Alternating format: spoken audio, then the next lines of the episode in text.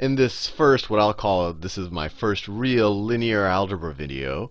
Let me write that down. Linear algebra video, I want to introduce you to some concepts that you're going to see over and over in linear algebra. And if they're not introduced to you properly in the beginning, they can be very confusing. But hopefully, over the course of this video, you'll understand that they're pretty, pretty straightforward ideas. And if anything, in linear algebra, uh, the field or the gods of linear algebra are kind of experts in to some degree stating simple and obvious things in, in convoluted and Byzantine ways. But it does that for a reason. It gives it mathematical rigor. So the first thing I want to introduce you to is kind of the set notation for real numbers, and then multiple dimensions of real numbers. So if you ever see this, an R with kind of an extra backbone like that, or sometimes it's written as just a, a really bold-faced R, if, if it's maybe typed in a book, a really bold-faced R, all this means, this just means the set of all real numbers. And I haven't done, and I probably should make a few videos where I classify numbers by reals and complex and irrational and, and, and rational and, and whatever else. But my brain, and there's, there's actually very formal ways of defining the real, the set of all real numbers. But the simple thing for me is all numbers except complex ones. So this is the same thing as everything, everything but complex complex numbers. So uh, pi is a real number. e is a real number. Square root of 2 is a real number. 3 is a real number. Minus 3 is a real number. Minus pi is a real number. But 1 plus 1 plus 2i, not a real number. Not in the set of reals. That's a complex number. So everything but complex. So pretty much all regular numbers that you ever dealt with before you learned what i was. That's the set of real numbers. Now, the next thing you'll see in a uh, when when you start discussing linear algebra is someone will write they won't just write the set of all real numbers. They'll they'll do they'll they'll write r.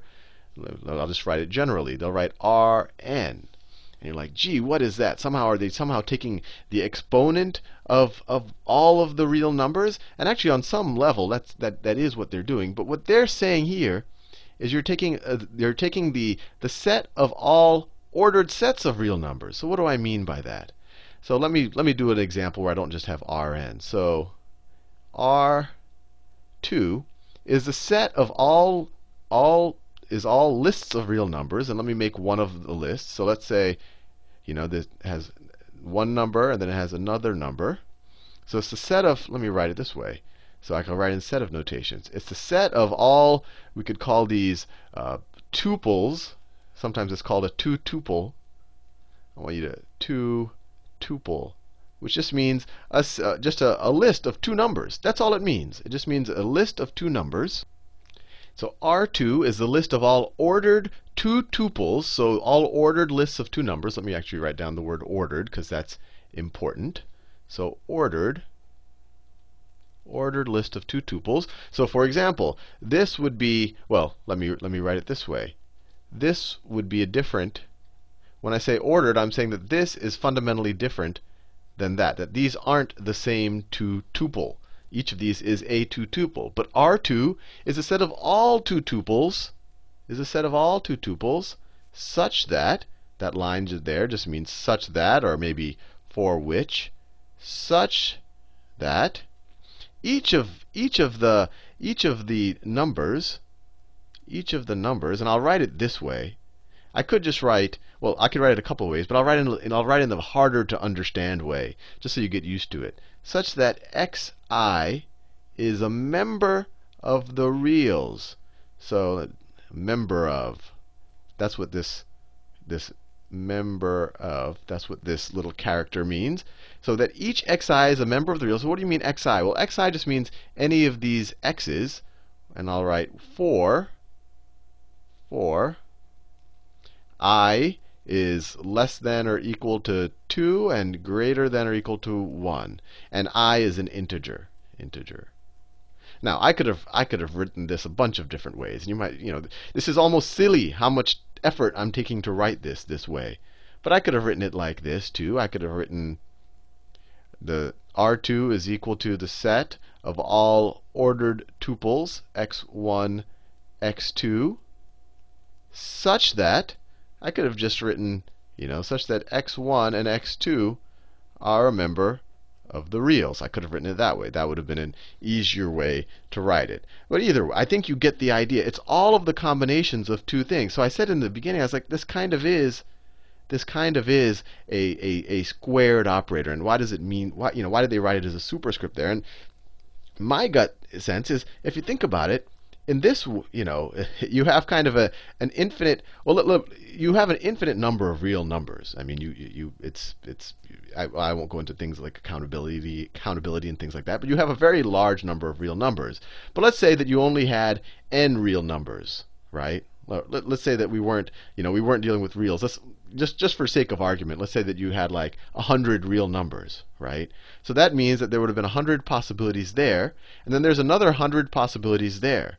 So now your set of all of the possibilities of two tuples, well, you'd have 100 times 100 possibilities. So you'd almost have the squared number of possibilities. So however many possibilities you have for r, so you have that many squared possibilities for R2, which doesn't make a lot of sense because you have an infinite number of possibilities, but you have that many more possibilities. You have an infinite number of possibilities here and an infinite number of possibilities here. So it's almost a greater infinity of potential possibilities. Now, what's R3?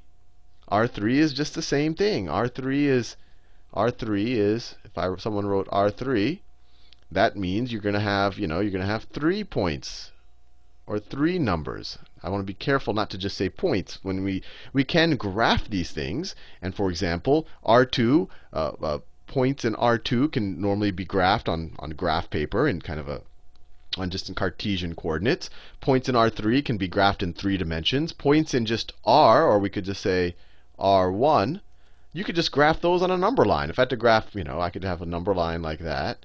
And if I had to graph pi, you know, that's 0, I'd just say, hey, right there, that's pi. And if I had to graph e, I'd say, hey, right there, that's e. And if I had to graph 1, I'd say, hey, there, that's 1. So you could graph them, but I want to be careful that you don't necessarily, they don't have to graph them. They don't have to correspond to actual physical points on a graph. But anyway, when you talk about R3, you're literally just talking about all the all the possibilities where you have a, a, an ordered set of three numbers, where all three numbers are a member of the real numbers. That's all you're saying. Now, I want to introduce you to another definition of a vector. A vector.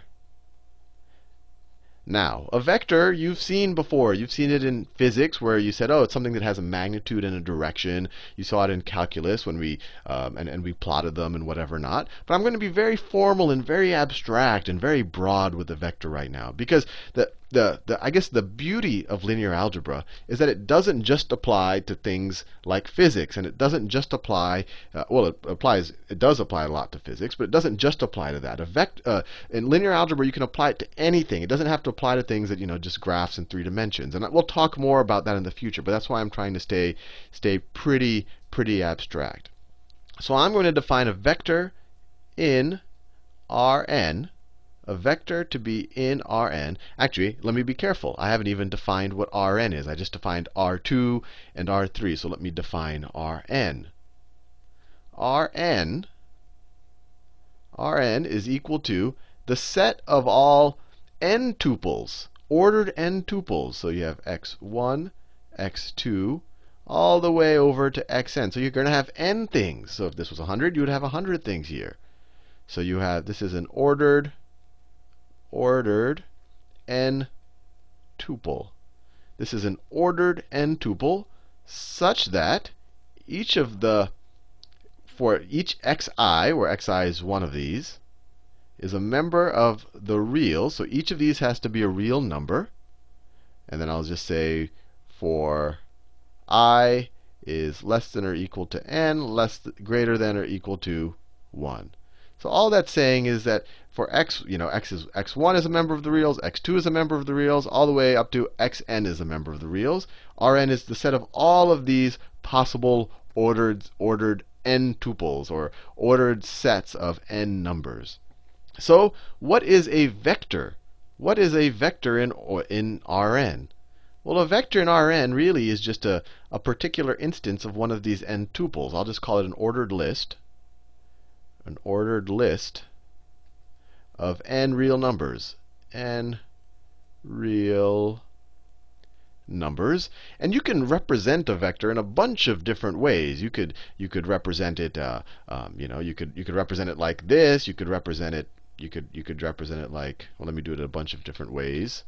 You could, you know, a two-dimensional vector, you could represent like x1, x2, kind of like a coordinate. You could maybe represent it with brackets like that. These are all, this is just syntax. This is just different ways of representing the same information, the same idea. And for most of what we talk about in linear algebra, we're going to represent them as essentially these columns, and in, in, the, in the very near future, we'll represent them as rows as well.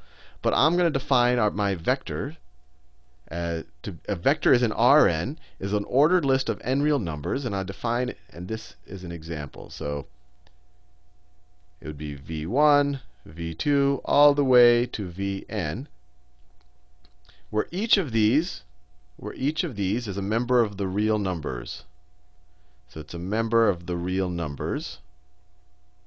And just to make sure you kind of understand the notation or, or the, the terminology, each of these is called a component component component of of our vector.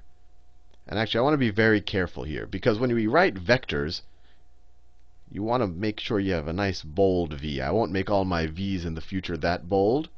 But that's how, when you're reading a math book, that it, it, they differentiate between just a vector and just a regular quantity, right? These regular quantities are just written um, with a with a non-bolded, while the vectors are bolded.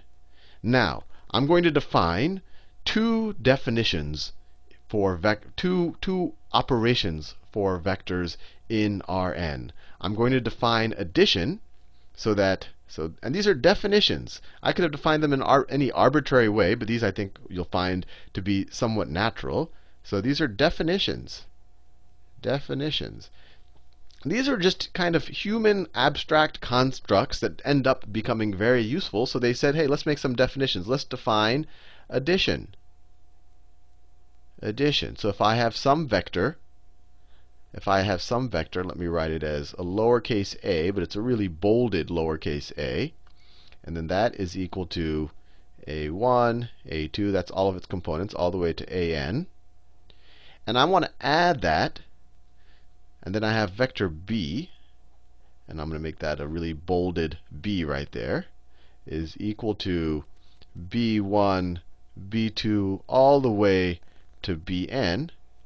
I'm going to define addition of these two vectors to be just the sum of each of their components. a bolded a plus bolded b plus bolded b is equal to a new vector a new vector is equal to a new vector where you just add each of their components. It's going to be a1 plus b1 is going to create this new component a2 plus b2 all the way down to an plus bn.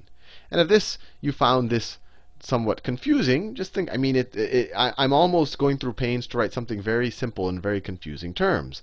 If I, if I have two vectors in R2, let's say I have the vector 2 minus 1, and I want to add that to the vector 3, I have 2, I literally just add each of the corresponding components. So I add the first components to each other. So 2 plus 3 is equal to 5. Minus 1 plus 2 is equal to 1. That's all my definition of vector addition is for my vectors in real numbers. And now the next thing I'm going to define is the idea of a scalar multiple. So scalar multiple. You might remember from physics class, a scalar is just a regular number. Or if you're multiplying something by a scalar, you're just scaling it up. Uh, maybe I shouldn't use the same word in the definition.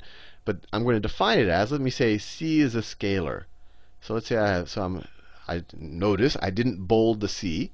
So c times my vector a times my vector a, and here I'm going to take pains to bold it up, times my vector a is going to be equal to all of my components of vector a multiplied by each multiplied by c. So a1, a2, all the way to an, and they're each going to be multiplied by c. So that's all I define.